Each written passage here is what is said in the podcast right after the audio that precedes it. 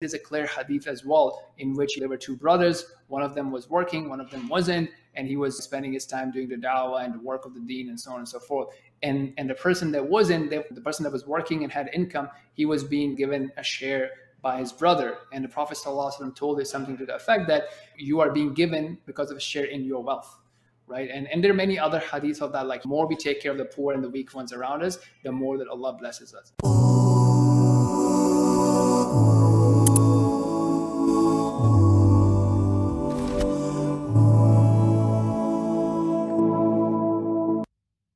Bismillahirrahmanirrahim. Assalamu alaikum. Welcome to our next episode of Qur'anic Transformation, verse number 17 of Surah Al-Qalam. Let's begin. Inna balawnahum kama balawna ashab al-jannati idh aqsamu la yasrimunnaha musbihin. Indeed, we have tested those Makkans as we tested the owners of the gardens when they saw they would surely harvest all its fruits in the early morning, وَلَا يَسْتَثْنُونَ, leaving no thoughts for Allah's will. فَطَافَ عَلَيْهَا طَائِفٌ مِّن رَبِّكَ وَهُمْ نَائِمُونَ. Then it was struck by a torment from your Lord while they slept. فَأَصْبَحَتْ كَالصَّرِيمِ. So it was reduced to ashes. فَتَنَادَوْا مُصْبِحِينَ. Then by daybreak, they called out to each other, أَنِ اغْدُوا عَلَىٰ حَرْثِكُمْ إِن كُنْتُمْ صَارِمِينَ, saying, go early to your harvest if you want to pick all the fruit. فَانْطَلَقُوا وَهُمْ يَتَخَافَتُونَ. So they went off, whispering to one another, أَلَّا يَدْخُلَنَّهَا الْيَوْمَ عَلَيْكُمْ مِسْكِينَ. Do not let any poor person enter your garden today. وَغَدَوْا عَلَىٰ حَرْدٍ قَادِرِينَ. And they proceeded early, totally fixated on their purpose. So this is obviously a story that Allah subhanahu wa ta'ala is telling us, and it has a lot of lessons for us in terms of looking at how Allah subhanahu wa ta'ala plans and how the human beings plan, right? So that's one of the things that happen, that people may try to find these shortcuts, these ways to not give what is the right of Allah subhanahu wa ta'ala. This whole notion of, hey, you know what, it's my thing, it's my property, it's my harvest, and, you know, I can do whatever I want to. So whether it be something, you know, something related to wealth, as is in this example, when these people, they had a garden and their father used to give a share to the poor people from every harvest, and they said, you know what, we'll just go ahead and we'll just pick up everything before the, you know, the poor people or the ones that we would usually benefit, they would come in, and we'll just keep everything for ourselves. So this is obviously has a lot of lessons for us, right? So first of all, thinking about what happens when we start thinking that it's all ours, it's all my money, my time, my finances, my property, what have you. I don't want to give anyone any share. You know, either cutting corners on what Allah has made obligatory, such as the zakah, or cutting down on things that we may have committed as a voluntary thing and trying to find excuses. So the intent in these scenarios is that we think that, you know what, we'll have more. And we don't realize that, look, it's all from Allah subhanahu wa ta'ala. And the more we give to Allah subhanahu wa ta'ala, the more we give in ways that Allah likes, the more we will have from Allah. Yeah, absolutely. And I think this takes a few different kind of turns, right? So you might have someone who most of their life they didn't have much, right? So then when they actually get lots, at that point they can be very empathetic and say, you know what, there's loads of people out there who are like me and they've never had much, and I'm going to give to them, right? So that's one way. But then the same person could actually go a very different way, where they're like, it's been so long that I've never had, now like I want it, and I want it all for myself, and I want to keep it. And that greed kind of takes over, right?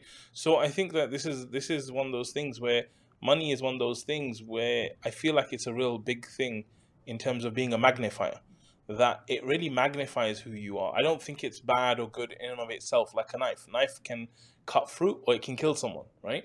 But in the wrong hands with the wrong intention, it can actually lead to destruction, like it did, I guess, in this story. True. So yes, in the beginning, right, as you said, like, so now these guys are benefiting from Allah, is giving them its continuous products, right? So if you will, in the stages of life, right? So we are always in different stages in life. So one of the stages is that things are going well, right? So we don't really have something that we are struggling with.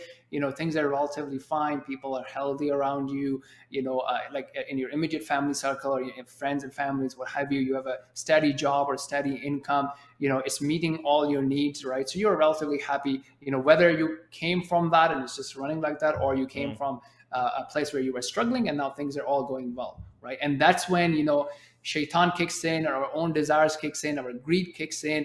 And it's like, you know, you kind of start feeling less dependence, you know, Allah subhanahu wa ta'ala, right? Which is one of the things that's mentioned here, that they had this firm plan, right? وَلَا يَسْتَثْنُونَ. So they had no, there was no share, or there was no, you know, if you were Allah in the picture, right? So the command of Allah in the picture, that look, you know what, this is our plan, this is what we're going to do. Like no consequence, no thinking of like, well, what if Allah gets angry? What if Allah subhanahu wa ta'ala does not like it? And you know, what can happen to us? So totally focused and fixated on their self, their plan, and focusing on that.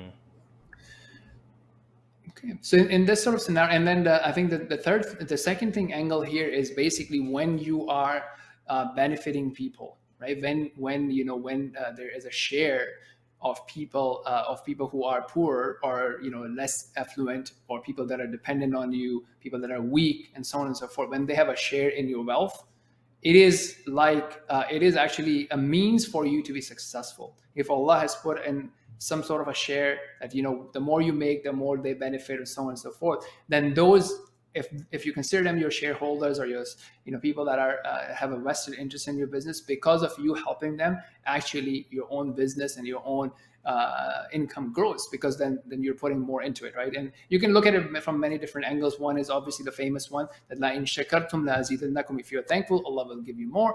And there's a clear hadith as well, in which, you know, there were two brothers, one of them was working, one of them wasn't, and he was, you know, spending his time doing the da'wah and the work of the deen, and so on and so forth. And the person that wasn't, you know, the person that was working and had income, he was being, you know, given a share by his brother. And the Prophet ﷺ told us something to the effect that, you know, you are being given because of his share, you know, because of his share in your wealth, right? And there are many other hadiths of that, like, you know, that the more we take care of the poor and the weak ones around us, the more that Allah blesses us. So they are not a liability, but they're an opportunity for us to increase.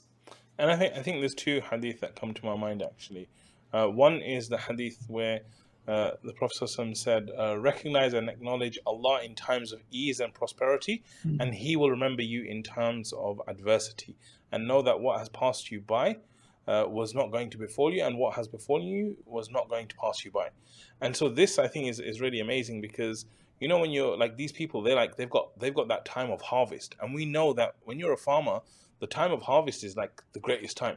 Okay, this is when all the reward comes in, and all the fruit and the money and everything is ready now, right? Like you waited months for this. So now they're in this time where they have plenty, and Allah is going to give them so much.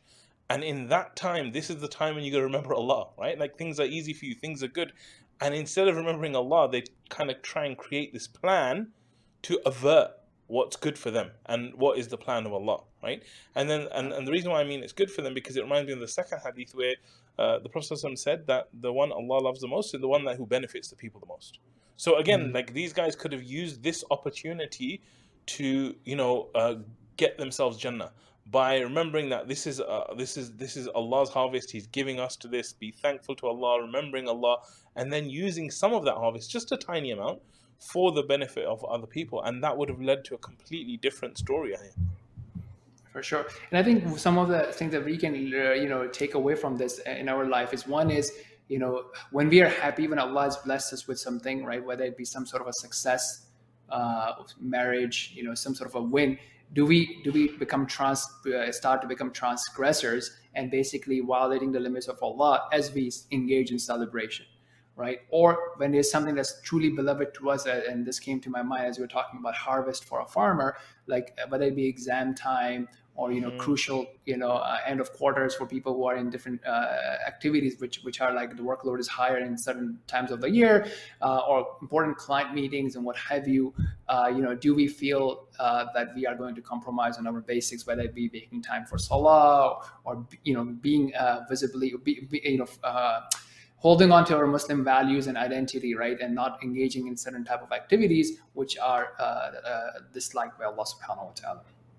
Another thing I wanted to kind of bring up about these ayah, right, is the fact that It says, do not let any poor person enter your garden today. And they proceeded early, totally fixated on their purpose, right?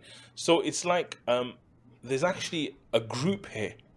It's not just you're kind of creating a sin or doing a sin on your own. It's like they were advising each other how to avoid it. And I can imagine, because, you know, alhamdulillah, like the village I was born in Pakistan, I've been to that village at the time of, for example, Eid, when they're sacrificing, right? And what happens is, in the village, there are certain people who have money, they are actually sacrificing.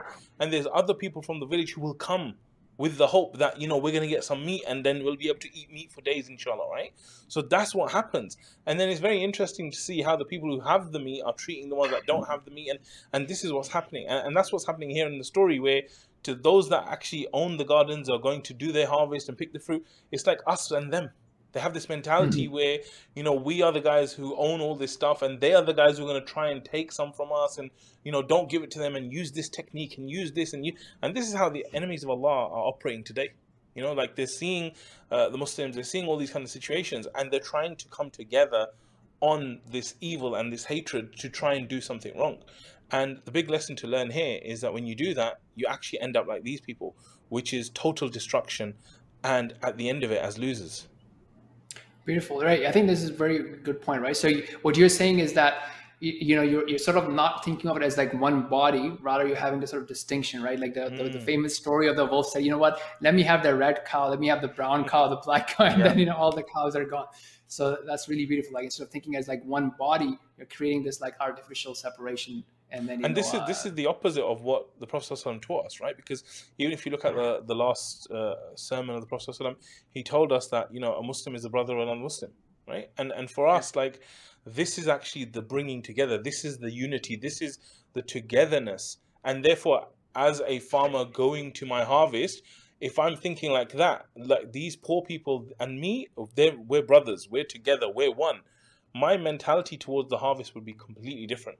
But it's when we create these separations between us that, oh, no, they're separate, I'm separate.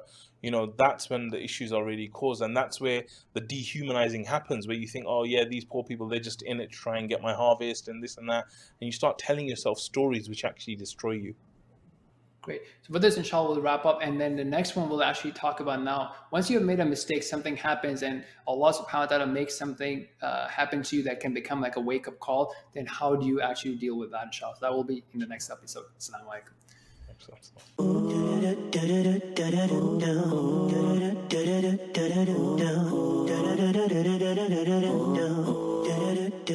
alaikum.